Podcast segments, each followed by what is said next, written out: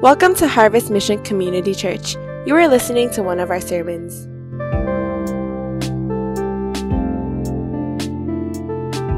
Merry Christmas. Christmas to all of you, and we're so glad that you're able to join us uh, this morning, especially to those of you who are joining us for the very first time. We welcome you. We wish we could actually say hi to you in person, but uh, we got to wait for another week. So Mm. continue to join us, and we're looking forward to all that God is doing. I, I love Christmas season, uh, especially as we've been singing some of these Christmas songs, as well as praise God for the creative worship Mm. team and that special praise for us during the offering times. Uh, I was just wondering, like, Pastor Bo, what do you like about Christmas? Um, definitely the songs, like I shared earlier about Advent, but I would say definitely, probably my favorite thing is the we would used to always get together as family friends. Like my family would invite over friends, and we would just have like this big potluck meal. It would just be a time of just like eating a lot, and then the kids would all play games. So I think this is one of my favorite things about just you know being with family, being with people in that sense. Yeah. Good, good. Oh. Amen. Can, can you guys hear me? Okay. Yeah. Okay. I think people are saying they can't really hear me. Is it mute? No, it's not.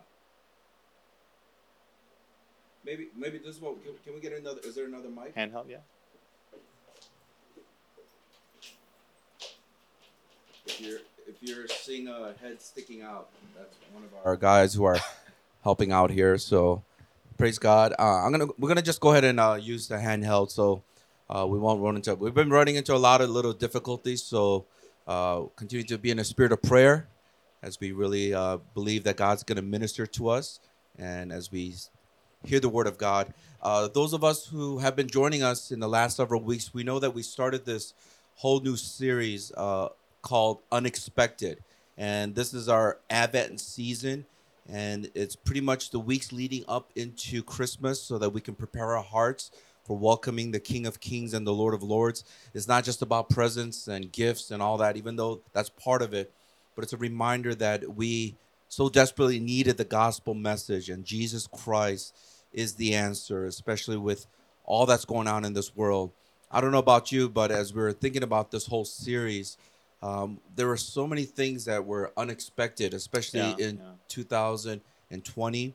Uh, one of the things that someone asked me recently is like, "Oh, you, you didn't go on a missions project," and I was just thinking about that, and I realized, yeah, every single year, ever since our church got started back in Michigan in 1996, every single summer I've been on a missions project, whether leading the team or just kind of going in to help support what God was doing in that particular uh, nation or country. And so I realized like that's one thing I really missed this year. And that was not something that I expected that I would go a whole year without going on a missions project. And so I really feel like even though there's so much going on, uh, so many unexpected things happening in your life, I'm guessing as well.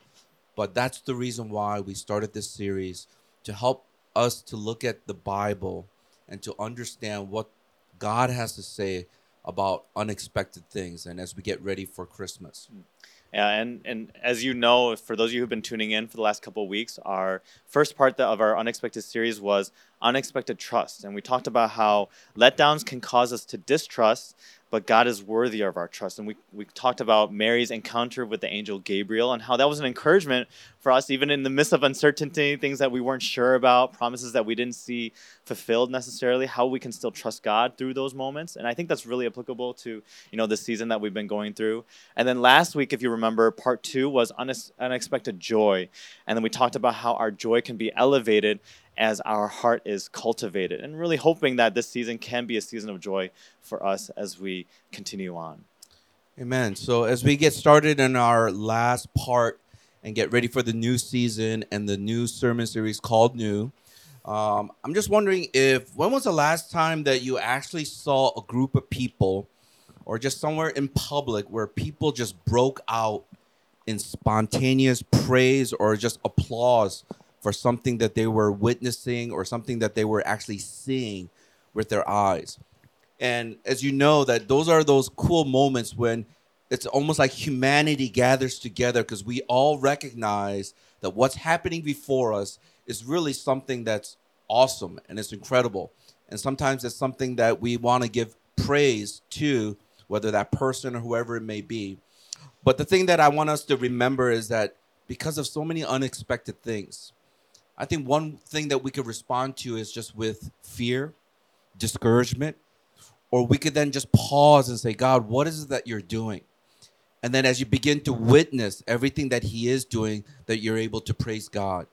And I think that's something that's going to be really important as we close out this series talking about unexpected praise. So let me give you a quote. It's a quote by Steve DeWitt. And what he was saying was that uh, for believers, one of the greatest things that we have is that when we experience something that is great and awesome, that we can actually give praise to God. But for the unbeliever or the pre Christian, when they experience something, they don't know who to direct it to in terms of the praise. So they have to experience things all over again. So listen to what he says. And I think he says it very um, poignantly. So I'm going to go ahead and read his quote. is from his book, Eyes Wide Open. He writes this The unbeliever has nowhere to go with his experience and is left to crave it again go to another concert, have another sexual encounter, watch the same movie over and over, or if I could put in there another Korean drama over and over again. And it says here the Christian takes the wonder and uses it to animate praise to God. It consummates our joy in the beauty and glorifies God as the giver of beauty's blessings. In that way, we enjoy man made artistic beauty for what God intended it to be a wonder producing, praise inducing experience of his glory.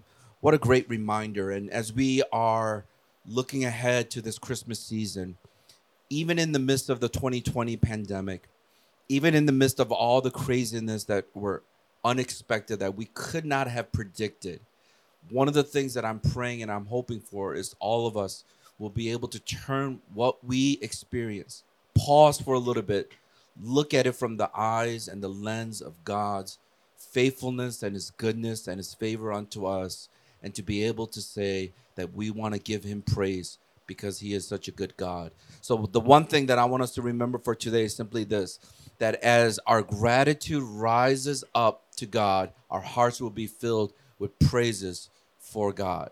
So once again, is that our as our gratitude rises up to God, that our hearts will be filled with praises for God. So, what we want to do at this time is give you some time for uh, huddle groups. And as you know, the reason why we do this is we want, instead of he- hearing us and just watching the screen, we want you to interact with one another and to build community. And this is a great way. And one of the things that we have talked about just among some of the leaders is that we don't want anyone to be by themselves, mm. be alone during the season. And so we don't want anyone to come into any of our church gatherings and not have a conversation with somebody there because we want to encourage you. We want to be a blessing to you. So please, if you are just watching and you're not part of our life group ministry, which is our small group ministry, uh, stay on mm-hmm. and you can kind of um, uh, uh, zoom in and there's going to be some of our hospitality team people where you can have some of these questions and discuss them together. So, but for the rest of us who are part of the life group, I think your leaders have already set that up.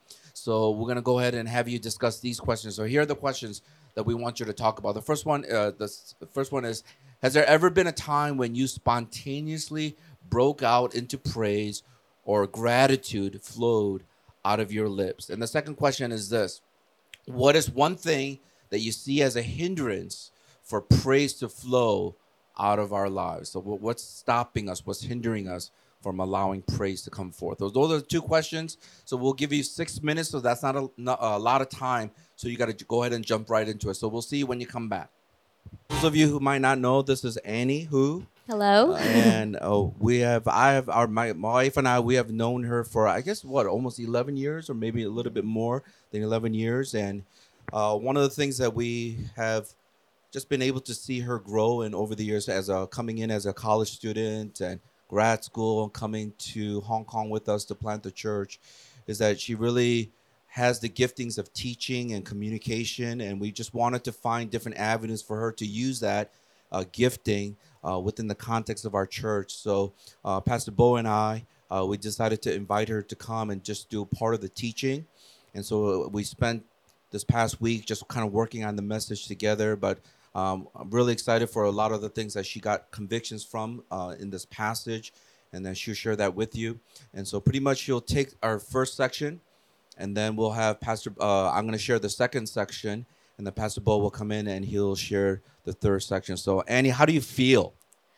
Uh, definitely nervous a little bit, um, excited. Uh, kind of feels like, you know, when you go on a roller coaster when you're in line, you're kind of anxious about it, but also like, you know, it's going to be a good ride. That's kind of how I feel right now. yeah, that's uh, ex- scary, excited, right? Or exciting. So, yeah. uh, we're looking forward to. It. So, yeah, please go ahead and share with us some of the Mhm. convictions that God spoke to you about in this passage. Mhm. Okay. Yeah, and I, th- I think when we think about uh, praising God, uh, we, there are several things we need to take note of. And the first point that we want to talk about is that praise recognizes God's favor. Um, so let's go ahead and read verses 46 to 49.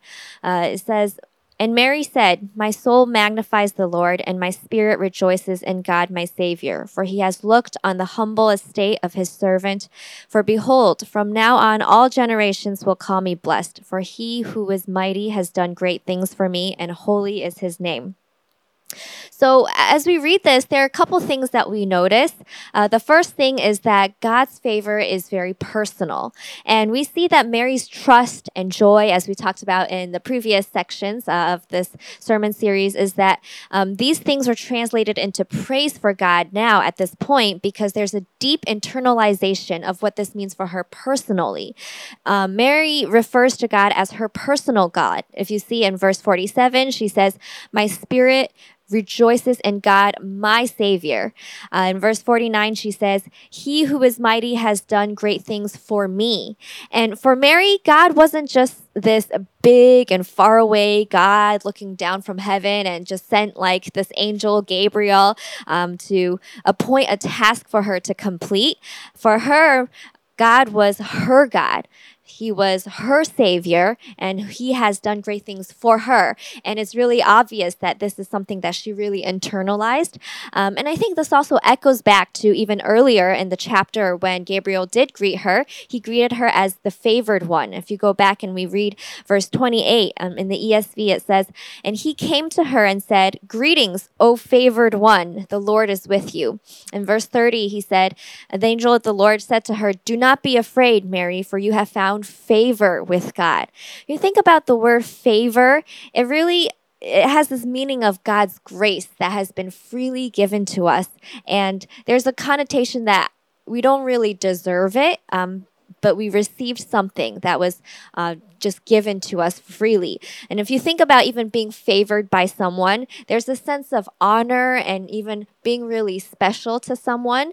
And I think Mary really was able to internalize this and share this praise to God. Like my savior my God has been so good to me because she knew that she wasn't just simply being useful to God for his purposes like I'm going to bear the son uh, for God and you know savior of the world but she also knew that she was chosen by him and known to him in a very personal way it's kind of like the way I think of it is like if there's like a famous singer or someone that you really admire. I, I don't know, P says who who would that be for you?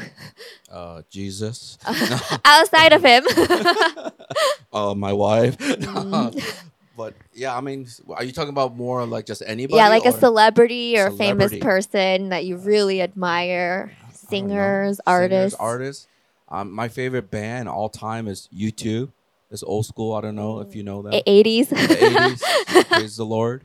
Yeah, yeah, yeah. So I mean, I think it's it, when we think about being favored, it's kind of like that. I know a lot of people in our generation, and like BTS. You also talked about them last Oh, time. Jesus, yes. Yeah, BTS or even Blackpink. I really like their music these days too. They're like, Mhm. yeah, really got that fiery spirit. But yeah, let's say for example, one day, uh, they decided that somehow, somewhere, they chose you.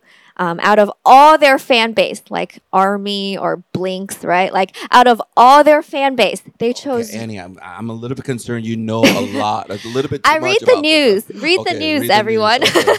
um, um, and they're also really just talented. But let's say one day they just chose you and they decided to invite you to their home in Korea. And not only that, they decide to write you a special song Wow. and do a solo performance for you and chose you to be in their music video. Wow. I think you and I and all of us would feel immensely grateful, honored, special and yeah, favored. And and all of a sudden, we're not just their fan, but we're their friend. And I think this is the way uh, sometimes we forget, but this is actually how God sees us. Like He chose us um, out of all people, and, and, He chose us to save us. He didn't have to. Um, he wrote a love letter with 66 books in it. That's the Bible, by the way. Uh, and, and He also just, He died for us. And that's the kind of love, that kind of favor that He showed us and He showered upon us. Um, if you if you remember and Jesus told his disciples in John 15, 15, he says, No longer do I call you servants, for the servant does not know what his master is doing, but I have called you friends. For all that I have heard from my Father, I have made known to you. Like, can you imagine that? Like God of the universe, He doesn't just call us servants. He doesn't just want us to be useful to Him, but He wants to spend time with us. We're His friend. We're close to Him. And, and, even in the Old Testament, in Isaiah 41, in verse 9 to 10, in the NIV, it says, I took you from the ends of the earth, from its furthest corners I called you. I said, You are my servant. I have chosen you and have not rejected you. So do not fear, for I am with you. Do not be dismayed, for I am your God. I will strengthen you and help you. I will uphold you with my righteous right hand. See, God Himself says, I am your God. He doesn't just say, I am God, really high and mighty, but I am your God. In the message version, He says, I love this. It says, I pulled you in from all over the world, called you in from every dark corner of the earth, telling you, You're my servant, serving on my side. I've picked you. I haven't dropped you. Don't panic. I'm with you. There's no need to fear, for I'm your God. I'll give you strength. I'll help you. I'll hold you steady. Keep a firm grip on you. Can you imagine that? Like God says, I got you. No matter what you're going through, I'm with you, I'm by your side, and I'm holding on to you. He has a firm grip on us. I think that should give us so much hope um, that God is not this far away, distant God, or He just expects us or demands us to do things for Him, but He really wants us to be near to Him and close to Him. And so, how about us? You know, how do, do we see God as a personal God who chose us and cares deeply for us, or do we see Him as someone? Kind of far away or just enlists us to complete tasks in different ways? And how has God spoken to you personally in the past week, month, or season? And and yeah, so when we think about God's favor, that's the first thing we notice is for Mary, she knew that God was a very personal God to her. The second thing that we notice is God's favor is a privilege. If we look at verse 46, it says, My soul magnifies the Lord. In other translations, in the NLT, it says, Oh, how my soul praises the Lord. NIV says, My soul glorifies the Lord. And NASB says, My soul exalts the Lord. These words, like magnifying, praises, glorifies, exalts, there's a sense of like enlarging the thing that you're praising. And I think God really doesn't need us to enlarge him. He's big enough. And it's not that he wants us, he's like this egotistic God and say, Oh, you need to make me seem greater. But really, um, he's just so worthy of our praise. Uh, even the psalmists or in the Old Testament, different prophets, um, they've said that even if we didn't worship, the rocks will cry out. And look at look at Isaiah 55 verse 12. It says, "The mountains and hills will burst into song before you, and all the trees of the field will clap their hands." I mean, it's very poetic, but um, yeah, if if we didn't praise God, like all of creation would just burst out in praise. Like he he's just that worthy. I mean, he's the creator of all the universe, and it's our privilege to praise him. I think the more we understand who we are in light of who God is, how much we are not like God, and how undeserving God's favor is upon us, and the more we would praise Him. And we see that example from Mary. Uh, in verse 49, we see that Mary describes God as a mighty and a holy God. Mighty meaning He's just so able, He's so powerful that He He actually sends a Savior to this world to to save mankind. Like he's he's so powerful but he's also holy. She knows that god is so righteous and so perfect in every way. But in contrast she says we see that mary knows that she is undeserving of humble estate. That's what she says in verse 48. And if you look at it in the NLT, she says, For he took notice of his lowly servant girl. This is how she refers to herself. She didn't she didn't say, Oh, well, yeah, God somehow like chose me to bear the savior of the world. And yeah, I'm somehow this important person. But she she has a very sober view of herself. And she says, He took notice of this lowly servant girl. She knows who she is in light of who God is. And I think many other people in the Bible have also experienced this realization. Um, all throughout the Bible, you see people who encounter God in such a powerful and transformative way. And one of the most notable ones is Paul. In 1 Timothy 1 15 to 17, um, he says, this is a trustworthy saying, and everyone should accept it. Christ Jesus came into the world to save sinners, and I am the worst of them all. But God had mercy on me so that Christ Jesus could use me as a prime example of his great patience with even the worst sinners. Then others will realize that they too can believe in him and receive eternal life. All honor and glory to God forever and ever. He is the eternal King, the unseen one who never dies. He alone is God. Amen. I mean, when we think about Paul, he's done so much. He's planted so many churches, he's discipled so many people, and he's influenced so many. His influence has passed on generation to generation. But here he he's so humble and he really knows who he is in light of who God is. He says, I am the worst of sinners. Uh, and he, he really knows, and out of that understanding of himself um, before God, then in, in verse 17, he praises God. He knows that he doesn't deserve this favor that God shows to him, even to choose him to be used uh, by God. He understands that this is God's grace. So we see that Paul shares the same sentiments as Mary. They both understood how lowly, humble, even broken and sinful they were, and, and thus God's grace and goodness were magnified and made more obvious. Like, and I think that's just how God likes to work in our lives sometimes. Um, sometimes God allows us to be more aware of the depth of our sinfulness. He allows us to fail. He allows us to see our character flaws. He allows us to be weak and even to mess up in different ways, to respond in, in, in ways that are maybe not emotionally intelligent, but He allows those things so that we can understand the magnitude of His grace, the depth of His grace more. I think Pastor Seth has counseled me in many different situations throughout the past decade, I guess. And I think one thing that he often mentions is, you know, me being an only child and how it brings out a lot of uh, the self-centeredness. Not that, not that if any of you are only children. We love you. We, we love you in Jesus Christ. Yes, but I, I recognize being an only child myself. Um, from Asia that there are many unique struggles as an only child and and things that I may never have um, realized until um, it gets exposed in different ways. And I think the first time I truly understood that I was sinful, that was like a very powerful experience in university. And I, I grew up going to church, like singing all the like Christian Sunday school songs and memorizing all the verses. But I remember when I first, the first time I truly understood how broken and sinful I was, um, it really it's like all the things that I knew in my head, it just suddenly came down to my heart and it all made sense to me that God could even love someone like me. It's so mind boggling. It's so incredible. And and it, it led me to praise. I think I remember just back then I didn't type as much. I would write on a, in a journal, but I think I just wrote like eight pages straight of journaling of praise and repentance and joyful repentance, knowing that I didn't deserve God's grace at all. Um, but I think this understanding of sinfulness, it c- couldn't just be this one time inst- incident. And um, ever since then, I continue to understand that um, I'm broken every moment, every day. And um, I think uh, even like just this past week, there have been many moments that I realized, oh shoot, the way I responded, it's so entitled.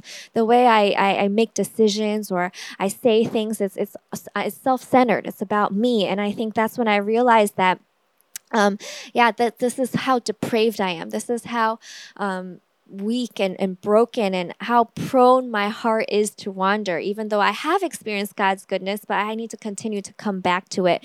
And I think God is, is His grace, it's His mercy, that He loves us so much that He allows us to realize how broken we are so that we can know God is so good.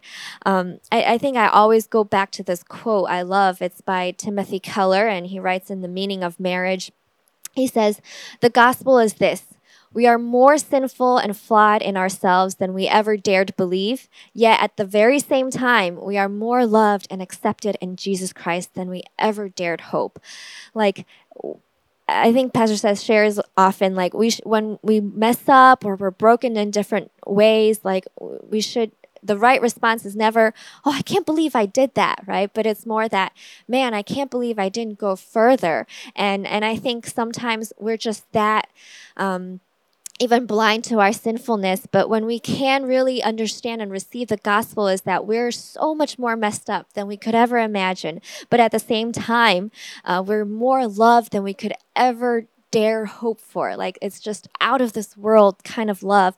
Then I think that will change us. That will lead to praise um, of God's favor for us. So, how about us this morning? How often do we think about being favored by God and burst into praise? When was the last time you just sang songs. I mean, even if it's in the shower or if you've sang and or danced, uh, used whatever you could, wrote um, and did things because you just understood God loves me so much and this favor I didn't deserve. And when was the last time you realized how broken you were, um, but how loved you were in Christ? Um, I think we can't truly understand how good God is un- unless we know how bad we are and, and that repentance is so necessary.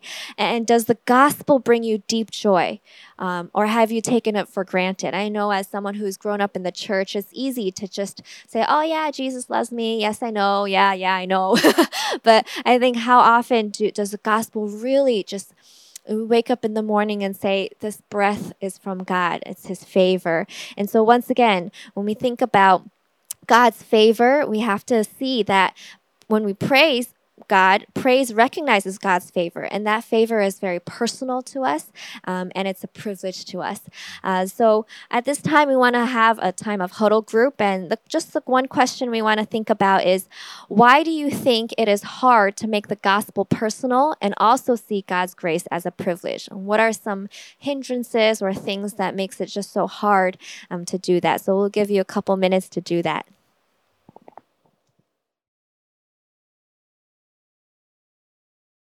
And hopefully you had an opportunity uh, to share with one another. I know that sometimes when I whenever I'm in these Zoom calls with other leaders around the world, that I'm always like, I wish we had a, five more minutes or ten yeah. more minutes. So uh, we're we're hoping that it's just a starter, so you can connect with some people and get together with some of them. If you had a good conversation, you want to talk a little bit more about it. Our our heart's desire is that it's really about people uh, loving people, loving one another, and loving God. So we pray that you'll be able to do that, especially with some of these points that were so poignantly mm. highlighted for us, uh, and what Annie shared was such a important part of what it really means to be able to grow spiritually as we recognize God's favor in our lives and making it personal. So as we've been talking about this idea of just as we raise up praise to God or just raising up our heart of gratitude to God then as we feel the sense of like, I don't deserve it, Lord, then it will just lead us then to give praises to God. Uh, it should be spontaneous. It should be something that is natural that we talked about. And then we want to just jump into the second point. And the second point is simply that praises also reaffirms God's framework. So it's kind of like this perspective. It kind of gives us a little bit of a parameter of who God is. So praises reaffirm uh, praise reaffirms God's framework. I want to go ahead and just jump into this. As Annie was mentioning in verses 46 through 49, the focus was on God's favor towards Mary. And that's why this idea of making as personal and it's a sense of privilege, we saw that coming out. And one of the things that I want you to notice as well is that now Mary shifts her focus and her praise on to God of who he is and what he has done to now more of what he is doing in the world and around other people. So let's go ahead and uh, let's read verse 50 through 51. This is uh, what the Word of God says. Uh, hopefully, uh, you could just read it up on the screen. It says this And his mercy is for those who fear him from generation to generation. He has shown strength with his arm, he has scattered the proud in the thoughts of their hearts. He has brought down the mighty from their thrones and exalted those of humble estate. He has filled the hunger with good things, and the rich he has sent away empty. Now, what I want you to see is that if you look at verse 50, you will see that Mary uses this Old Testament reference to talk about God's mercy. Now, this is very important because when you think about this, it refers back to Psalm 103. Psalm 103, verse 17. I'm going to read it from the New King James Version and just see how it echoes similarly to what Mary is saying. It says this But the mercy of the Lord is from everlasting to everlasting on those who fear him and his righteousness to children's children. So, what you notice is here's Mary, probably knowing the psalm, she declares it out to God, knowing that in light of everything that's going on, unexpected things, that she's pregnant now when she didn't even have sexual intercourse, and she's going to be carrying the Messiah. With all this coming at her, she realized that it is God's mercy that is from everlasting to everlasting, from generation to generation, or children's children. Now, the word mercy, if you study this carefully in the original language, you'll notice it means loving kindness. That his loving kindness continues, it doesn't stop after you mess up or after you do something wrong, but his mercy continues over and over again. And one of the things I've been sharing a lot is what you have to understand there is a difference between grace and mercy. Grace is receiving something that we don't deserve. Mercy is not getting what we do deserve. So things like punishment, the wrath of God, uh, just all those things that we do deserve because of our sinfulness. But when we ask God for His mercy, then we do not receive that. It is now placed on Jesus Christ, and that's why we worship Him, and that's why we praise Him. And so when you think about this kind of framework, this perspective, or this mindset that you see here, you will notice that this is something we need in our lives. I don't know how many of you really see yourselves in such a way that you realize, I need His mercy. Now, I, I need His grace. Oftentimes, we, those of you who've been brought up in the church, it's really easy to think to yourself, like, I'm not that bad. I know someone else who's worse than me. And so then we somehow feel like we're exempt from His mercy and His grace. And that's what always leads to pride. That's what always leads to this false sense of security. This is why, for many of us, our, our spiritual lives are not thriving because we don't fully understand not only the depth of our sinfulness, but the magnitude of His love and His grace, His loving kindness, His mercy, and His grace for us in our lives. That's why I really believe that if you don't fully understand this, it's going to make you very proud or very, very insecure proud. What I mean by this is, once again, if some of us think that we're not that bad, then of course we're going to start judging people. We're going to start thinking that we're better than everyone else. We're going to start be the one who's going to dole out what what mercy or grace that that person needs or not. Some of us are so proud that we don't want to even take on some of the consequences that comes from other people's mistakes. On the other extreme, once again, it's also pride, but it's coming from losing something because you don't have such a security in Christ. You don't understand what He has done for you. So you do everything to protect yourself. That is the sin of self protection that we see so often. I see it in my life, I see it in so many other people I've counseled, is that we have this pride that is rooted in insecurity. And we will do everything to defend it. That's why those are the people who get very defensive those are the people who can't take constructive criticism. Those are the people who get really hurt all the time. They're hypersensitive. All those things show that you are proud because, once again, either you think you deserve something or you're at this point where you don't want to lose something because you don't understand how much God loves you and that He is merciful to you, that He's gracious to you. So, when people begin to understand their need for God's mercy, and this is what Mary's saying now, and that God comes in power into their lives. Uh, do, do, do you remember that story about Jesus and the Pharisee and the tax collector?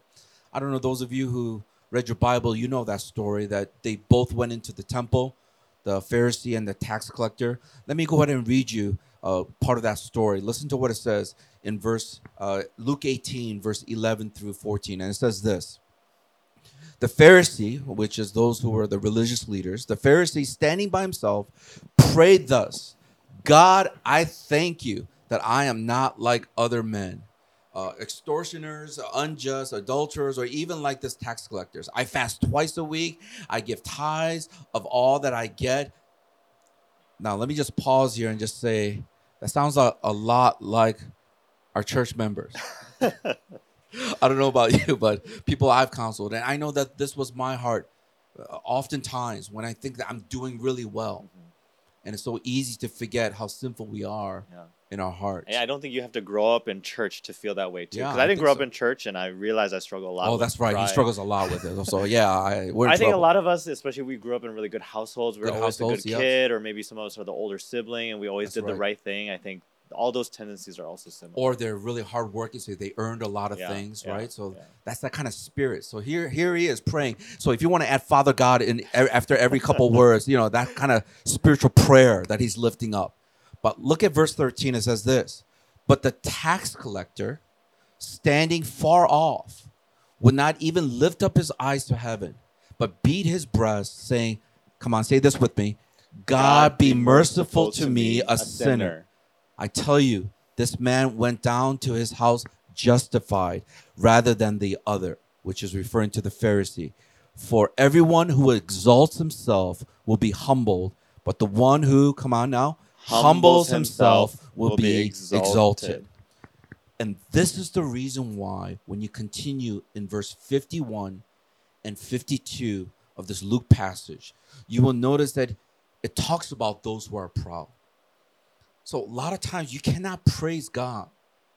Uh, you cannot have this unexpected and spontaneous praise to God when there's pride in your life.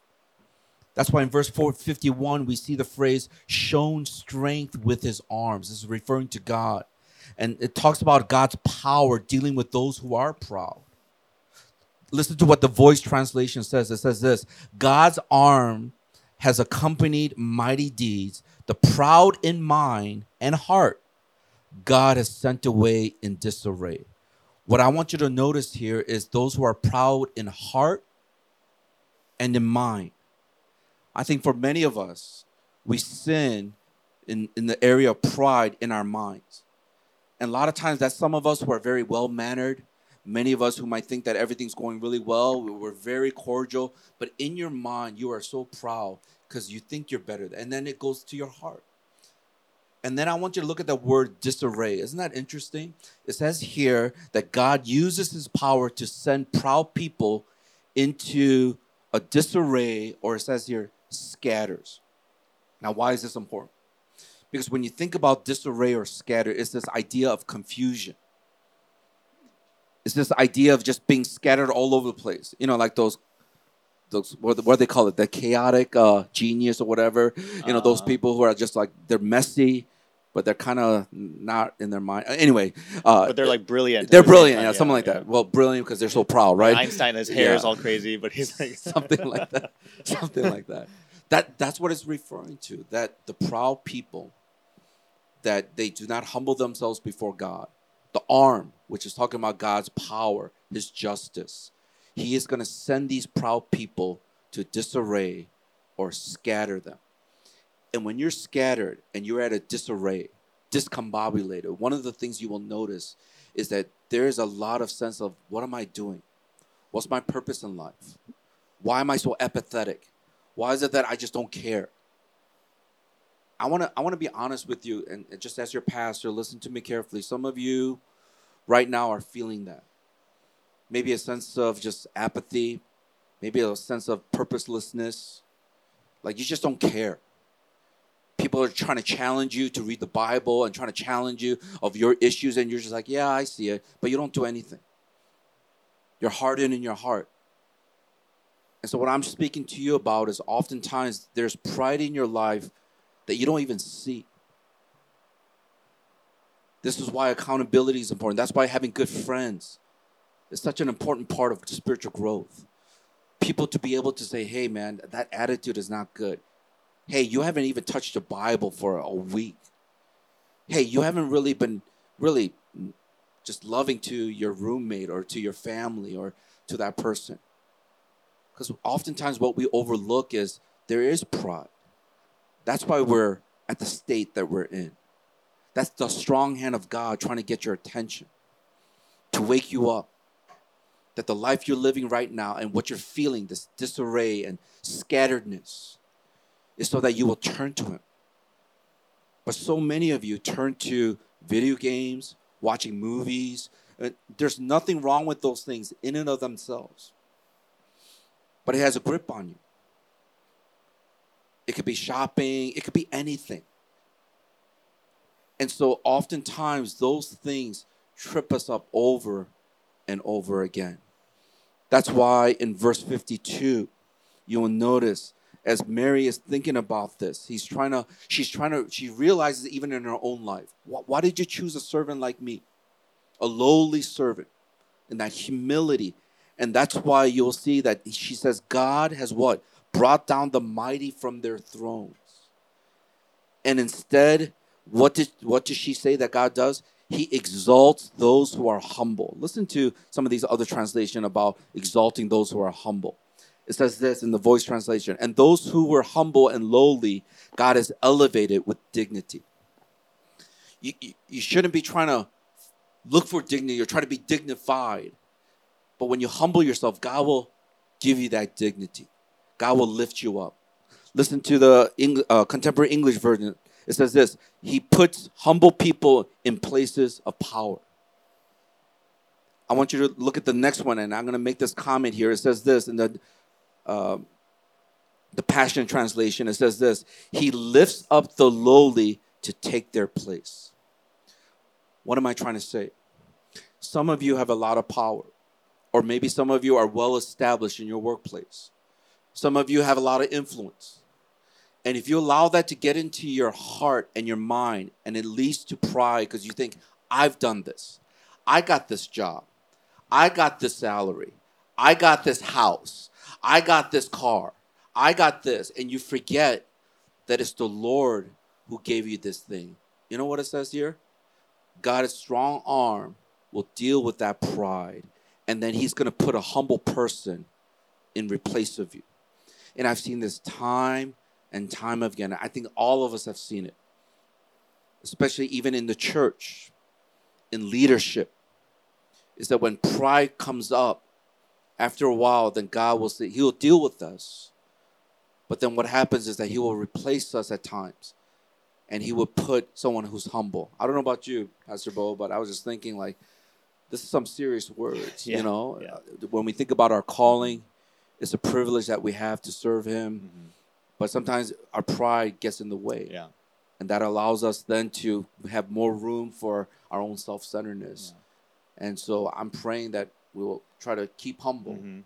and Yeah. trust in God. In that. especially as pastors, right? And Yeah. and I think one thing that came to mind uh, as you're sharing is I think we none of us we want to get to that point, right, where God has a strong arm or remove us, and I I think that's kind of a point where it's like there are a lot of negative consequences. But I realize even as you're sharing earlier, it's like those moments where you feel confused or you feel far from God or you feel like uh, does God really love me? I think it's easy, especially uh, I, I know for myself, it's easy to question like, where are you, God? And kind of like in a very innocently, kind of almost spiritual way, kind of putting the blame on God, like God, you're not doing something in my life, or I'm trying to do all these things, but you're not speaking to me. Right. But then I think oftentimes, as I'm reflecting deeper, I realize there's some element of pride or lack of humility on my part, mm-hmm. thinking somehow that God has to speak to me in a particular way, or I have my expectations of how things ought to go.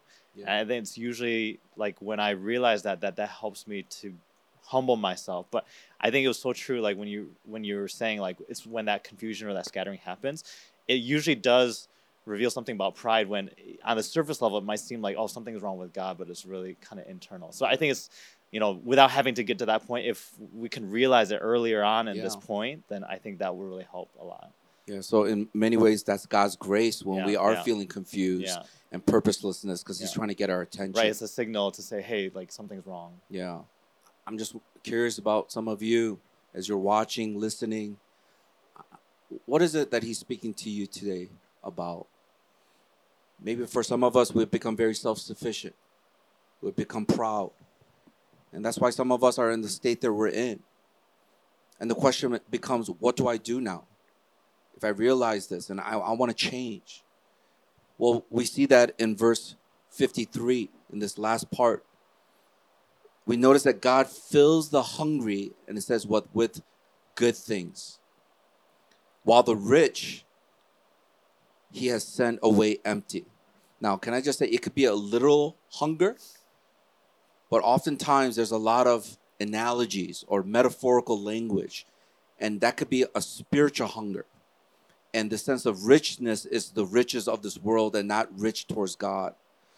And Mary probably is thinking about that Old Testament passage in Psalm 107, verse 9. Listen to what it says in the ESV.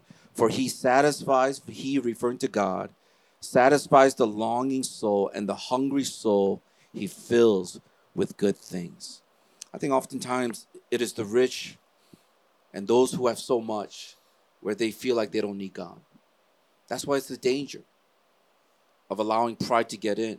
Because when things are going well, you don't feel like you need God. But for one month, you've been looking for a job. Mm-hmm. And you couldn't find anything. I mean, first you have to overcome your pride because you're like, I, am better than this. I studied at this university. Never experienced that before. Never experienced never, that before. Never, and you've never. and never fell through asleep through interviews, right?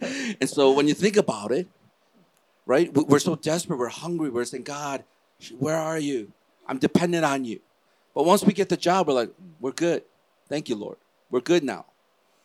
That's the same way some of you have struggled and you've seen some of the difficult things in your life. Maybe there's a loved one who was sick and you've been praying and you're desperate before God. And that God somehow miraculously does something beyond your control and you realize, okay, God, I'm good now. And that's what we forget is that humility, that spirit of humility that we need. And that's why I really, when you put the whole scripture together, you realize it, it really connects. Do you remember that story in Revelations chapter 3, verse 17 and 18? It's the story about the prophet. Uh, it was John who saw this vision, John the, uh, the apostle. And God was speaking to him, and they were talking about the different churches. And it was the church in Laodicea. Listen to what it says here. I think this was very, very connects to what we're talking about. It says this in verse 17 uh, chapter 3, it says this For you say, I am rich. So, once again, material things or maybe rich spiritually, you're doing well. I have prospered and I need nothing, not realizing that you are wretched, pitiful, poor, blind, and naked. I counsel you to buy from me gold refined by fire so that you may be rich. So, once again, rich spiritually.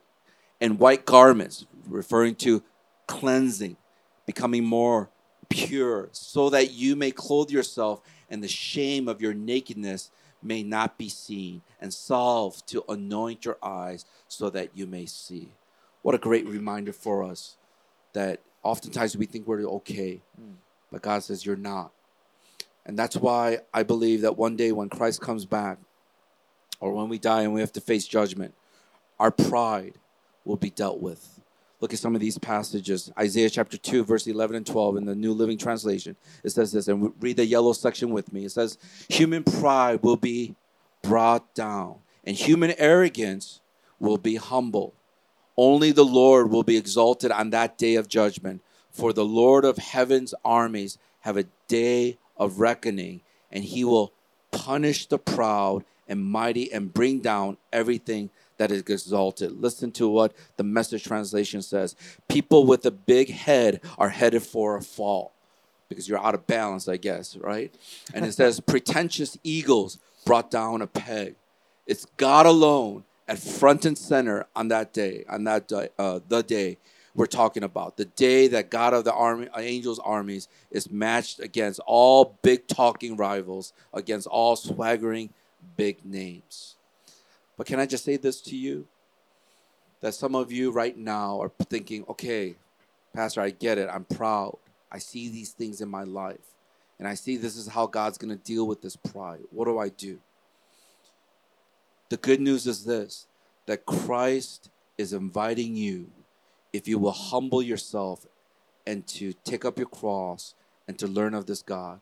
Listen to what Jesus said to those who were in these situation. And it says here in John, uh, excuse me, when we look at the passage in Matthew chapter 11, it says this. It says, people, uh, Matthew chapter 11, verse 28, it says, um, can we get to the next one? Yeah. Come to me, all you who are weary and burdened, and I will give you rest. Take my yoke upon you and learn from me, for I am gentle and humble in heart, and you will find rest for your souls. For my yoke is easy and my burden is light. Listen to the message translation of that passage, Matthew 11, verse 28 through 30. It says this Are you tired, worn out, burnt out on religion? I keep on hearing from people, I'm burnt out. Mm. So here's the Spirit of God, Jesus Christ, speaking to you. He says, Come to me, get away with me, and you recover your life. I will show you how to take a real rest. Walk with me or abide with me and work with me. Watch how I do it. Learn the unforced rhythms of grace. I won't lay anything heavy or ill fitting on you. Keep company with me, and you'll learn to live freely and lightly. Wow. How, how about some of us as we think about this passage this morning? Are you struggling? Are you going through a lot of different things in your life? Do you feel burnt out? Do you feel overwhelmed? Well, here's the passage where Christ is inviting us. I'm wondering if you have God's framework, understanding who He is in His power, understanding who we are, and pride has no room when we understand who God is. And everything out of that framework, what we're saying, God, I praise you, because though I am proud, you're inviting me in. So we're gonna just quickly do a, a just a five minute huddle group, just because of time. But we want you to just be able to just quickly talk about this instead of just once again us all talking the whole time. And it's simply this what is one moment or situation in your life that your framework is different from the gospel? Kind of like your paradigm might be different, whether it's your self sufficiency, pride, confusion, whatever it may be. So go ahead, I'm going to give you five minutes to talk to some of the people around you in the Zoom, and then we'll come back together and close out. hopefully uh, again you had a good huddle group discussion and you know really praying that as you are sharing vulnerably like pastor mentioned last last time uh, there's different ways you can follow up and continue to pray and minister unto one another. Uh, and, and, as we close out with the last point uh, we talked about how praise recognizes god's favor. We talked about how praise reaffirms god's framework.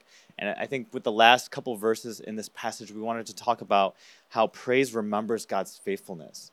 And in order to really experience this genuine praise, we have to recognize and remember God's faithfulness uh, in our lives. And I, I, think this is where that gratitude really comes in. When we remember uh, God's faithfulness, this is how gratitude rises up in our hearts.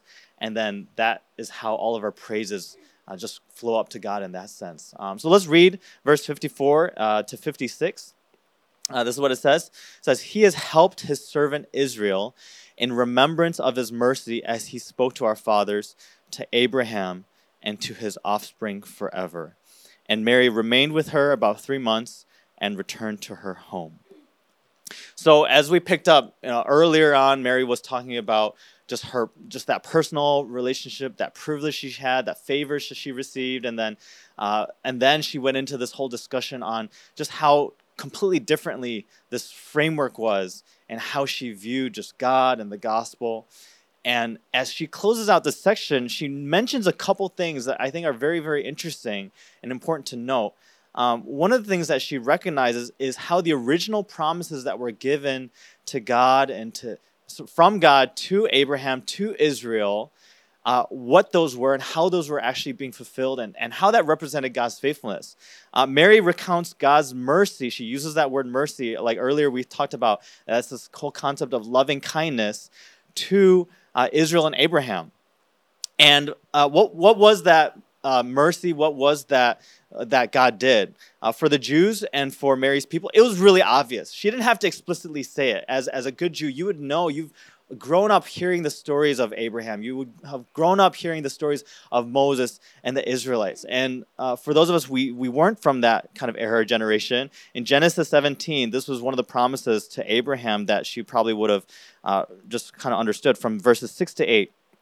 Uh, it says, and this is God speaking to Abraham in one of the initial promises that God gave. It says, I will make you extremely fruitful. Your descendants will become many nations, and kings will be among them. I will confirm my covenant with you and your descendants after you from generation to generation. This is the everlasting covenant.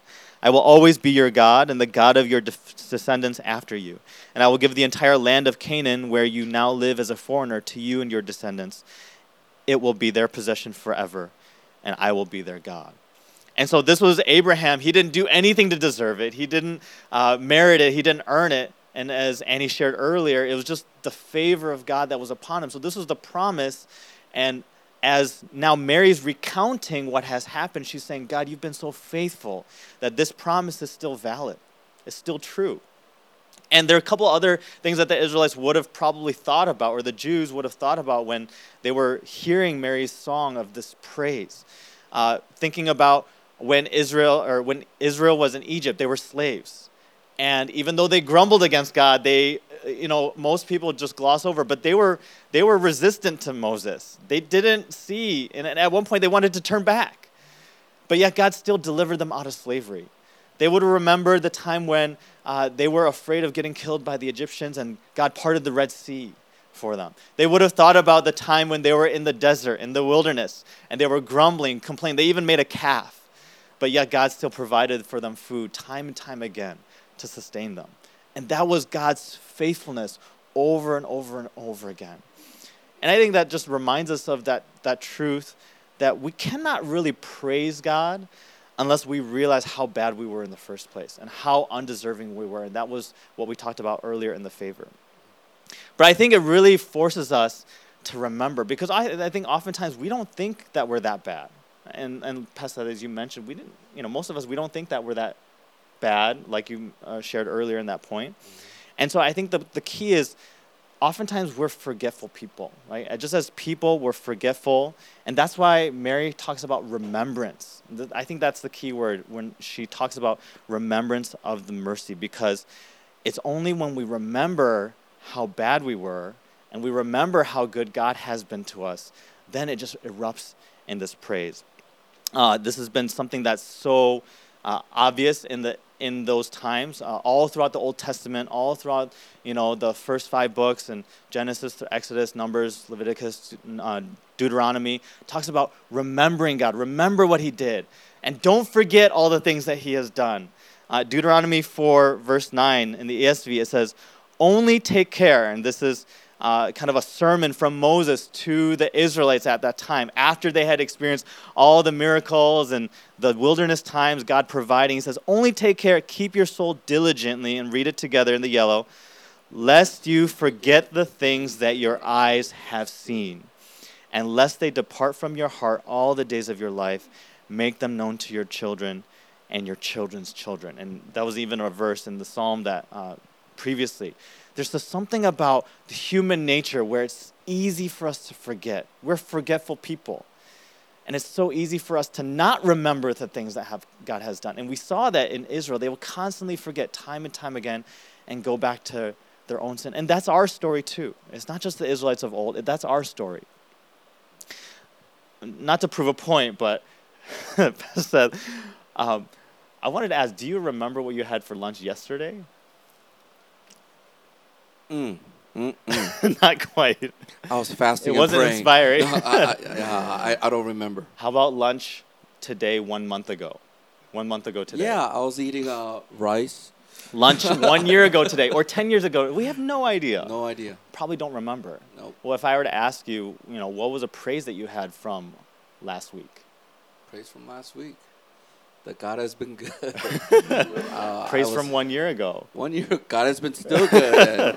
Praise from 10 years ago. I, am not to put you on the spot, sure, Pastor sure. but I think the point I'm trying to make is it's not immediately accessible for us. Sure. Right? It's so easy for us to not have it on our minds what God has done. We might have that go-to praise, right? Like when we accepted Christ and God met us in that powerful time, and that's our always go-to. And that's where like, oh, anytime we struggle, we, which is great, all right, because we always have to return to our first love. But oftentimes we forget all the other things that God has been doing in our lives simply because our memory is just as humans, our memory is not that great. And as we get older, it's And as we get older, it gets a little bit harder. And, and I think that's a question for us, right? When, when was the last time God has answered our prayers? Do we remember? When was the last time God really delivered you somehow from a situation, from your anxiety, from your stress, from your um, nervousness, from your insecurity? When was the last time? Uh, when was the last time God worked in your family? When was the last time God worked in your life group? When was the last time God worked in your workplace? Now, as I'm asking you these questions, it might be triggering. Oh, oh, okay, I remember that. I'm questioning and I'm wondering and I'm challenging us do we remember on a, a daily basis, on a personal time, as we're going throughout life, do we remember his faithfulness? Because if we don't remember, then we're never going to be able to praise God. We're not going to be able to say, God, you're so good in my life, and this is all the evidence that I have of your faithfulness because we're such forgetful people. Um, I think one of the things that causes me to forget is because uh, I don't really consider it that significant. But I realize one thing that really helps me to remember is telling stories. And I know, like, uh, growing up, my parents would tell me a lot of stories of like how they came to the U.S. And their purpose of telling stories was to instill this like hard work ethic. So my dad would always tell Walked the story. in the snow for five miles. Yeah, yeah, stuff like. Well, my dad would always tell the story of how, like, when he first arrived to the U.S., he was like a graduate student. He was like, "Yeah, I only had like two hundred dollars in my U.S. dollars, which is like a hundred, uh, sixteen hundred Hong Kong dollars." Like, "That's all I had, nothing else, and that's how I made it." And you know, American dream, and you know, work hard, right? And so you know, it just gets seared into your mind because it's repeated, and, and it's a story form because it's interesting, and, and there's something about the human psychology that just connects with stories, right? We tell and we remember things through stories. But I was thinking about like what are the things that even in our church that reminds me of God's faithfulness, and I think one of the things that really sticks out was um, uh, one month ago last year, so not this past November, but last November. I think if you remember, that was when the protests I think really started to like really hit headlines and it became a really big deal. This is when, uh, for those of you who remember at CHK, there was uh, all that thing going on, and then PolyU as well. Yeah. And we were as a church meeting at PolyU in Hung Hom Hall. I don't know if you remember that. It feels like, now that I talk about it, it feels like forever ago, but it was only a year ago. And I think there's a photo of um, this is where we used to meet. For those of you who um, just joined our church recently, you don't remember us meeting at Hung Hom Hall, but this is what it, yeah, it was the canteen. and then when we talk with the other international pastors, they were like, "Oh, you're the church that met at the canteen." Um, so we were known as the church that met at the canteen. But praise God, I think God was so faithful in that because you know, like we were a young church, we didn't really have many finances. Uh, we're still growing, and God really provided the space for us to meet. And also fellowship after lunch. We just had meals together, and those of you who were part of, remember, it was such a good time of fellowship and really building community in our church. And I remember it was that time, Missions Month, we invited guest speaker David Rowe to come, and he spoke at our encounter in the canteen. The previous picture was that him speaking. Yeah. And that was also right when PolyU, like the protests and things were getting really bad. That's right. And then Saturday, so he spoke on Friday night Yeah. encounter at Hung Hom Hall. And then Saturday night, what happened? Things blew up. Yeah. And then Hung Hom Hall, they locked down everything.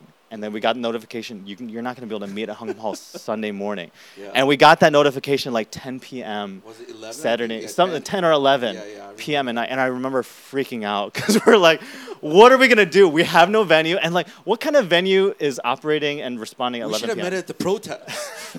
Jesus! Uh, So we're like, Lord, and we asked people to pray, and our leadership was scrambling to find stuff, and I don't know why there were certain venue people. Praise the Lord! I know it was just Lord. God's faithfulness. Praise Um, God. but there were some venue people that responded, and there was this one venue that we were able to meet for Sunday celebration, and I think we have the photo here.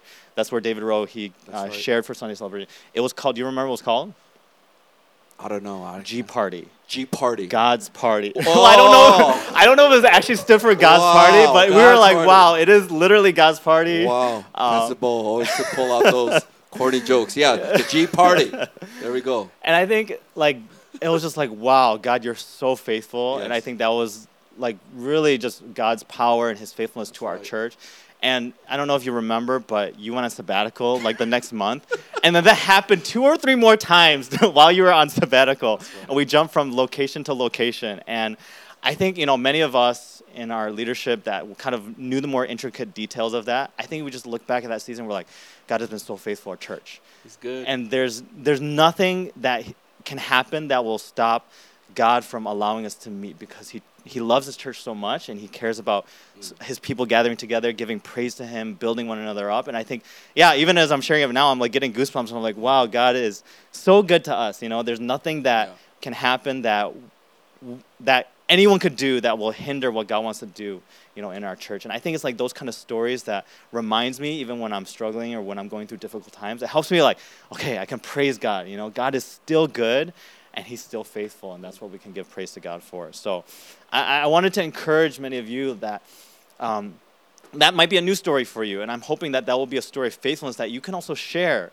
Uh, whether it's in your life group, maybe you have a story in your life group, or from your campus, or from your workplace, or from your life stage. You know, tell the story of what God has done in your life. Tell the story of what God has done in your life group, how it got started. Share that with others so that they can recount the faithfulness of God, so that we can remember and others can praise God for. And, and take some time to reflect. I think so many of us, I, I think some of us are pretty proud and thinking that we have this great memory, but we're forgetful people. And we always forget the goodness and faithfulness of God in our lives. And so, with that, uh, I think even as we think about how Mary remembered and how she internalized everything, um, I think the, the, the amazing thing is that it wasn't just Mary that remembered. And it wasn't just her praise in this moment, you know, as she was praising God for leading up to the birth of Jesus Christ, but it was just this whole idea of remembering, and it was Jesus Christ who died on the cross that we can remember. And this was the impactful moment that the disciples they experienced when they actually went to the empty tomb. I wanted to read the verse from Luke 24, verses 6 to 8 in the NIV. This is the angel speaking to the women who went to the tomb uh, early in the morning, right uh, after the resurrection. And just read it together in the yellow. Sorry, in verse 6, it says, He is not here, He has risen. Remember how He told you. And remember how He told you is referring to Jesus, how Jesus had told the disciples while He was still with you in Galilee. The Son of Man must be delivered over to the hands of sinners, be crucified, and on the third day be raised again. Then they remembered his words. And this was God, again, encouraging the disciples, remember. And what did he ask them to remember? He asked them to remember, remember the gospel. Remember what Jesus has said to us. And yes, it's God's faithfulness in all of history. Yes, it's God's faithfulness in, in your life and in my life and all the things he's done as evidence. But the biggest thing that he wants us to remember is how his son has died, was crucified. That's the whole meaning of Christmas. It's not that this baby is beautiful in this manger, but it's that this son who was born into this world, the purpose why he came is because he would be crucified. Crucified, not just for anyone, but for you and I, for the things that we have done, for the things that I have done, for the ways that we have messed up time and time and time again. That even though God has been so faithful to us, we're still so unfaithful to him. And not only that, he has not only died for us, but he has risen again. And that gives us hope. That's his faithfulness over death to allow us to experience his grace time and time again. And as we remember that, we remember his crucifixion, we, we remember his resurrection, that just hopefully stirs up a sense of gratitude. That gratitude just erupts in praise and allows us to say, God, you're so good to me. And so that's why the one thing for us this morning is as our gratitude rises up to God, our hearts will be filled with praises for God. As our gratitude rises up to God, our hearts will be filled with praises to God. I, just want to share with us a couple next steps. Um, it's compiled from all three of us as we shared this morning. I think the first is just take some time to reflect on God's goodness. Oftentimes, uh, we go through life so busy. Uh, I know this is a totally different season. It's not like we're busy with vacation. It's not we're busy with holidays and travel and things like that. But oftentimes we tend to make ourselves busier with work. You know, when we when we don't have all those things, we just throw ourselves into something to distract ourselves. And take some time out. Take a personal Sabbath. You know, if you have a couple days off, take half a day. go hike, go find somewhere just to reflect on God's goodness to us in our lives. The second thing is train your mind with God's perspective. Train your minds with God's perspective. And it refers back to the framework that we talked about earlier and how there you can give into the self-sufficiency you can give into that pride you can give into that uh, false humility and that insecurity or you can fasten your mind again it, it goes back to the mind uh, on the gospel and the good news that says we're, we're messed up we're broken we're not that great but god is greater than us. And the third thing is lastly just tell a story about god's faithfulness. Tell a story about god's faithfulness and it's really about things that He has done. And as we boast about that, we pass those stories on. That's really going to help other people to be able to praise God for all the things that He's done. Thank you for listening to the Harvest Mission Community Church podcast. For more information, visit our website at hongkong.hmcc.net.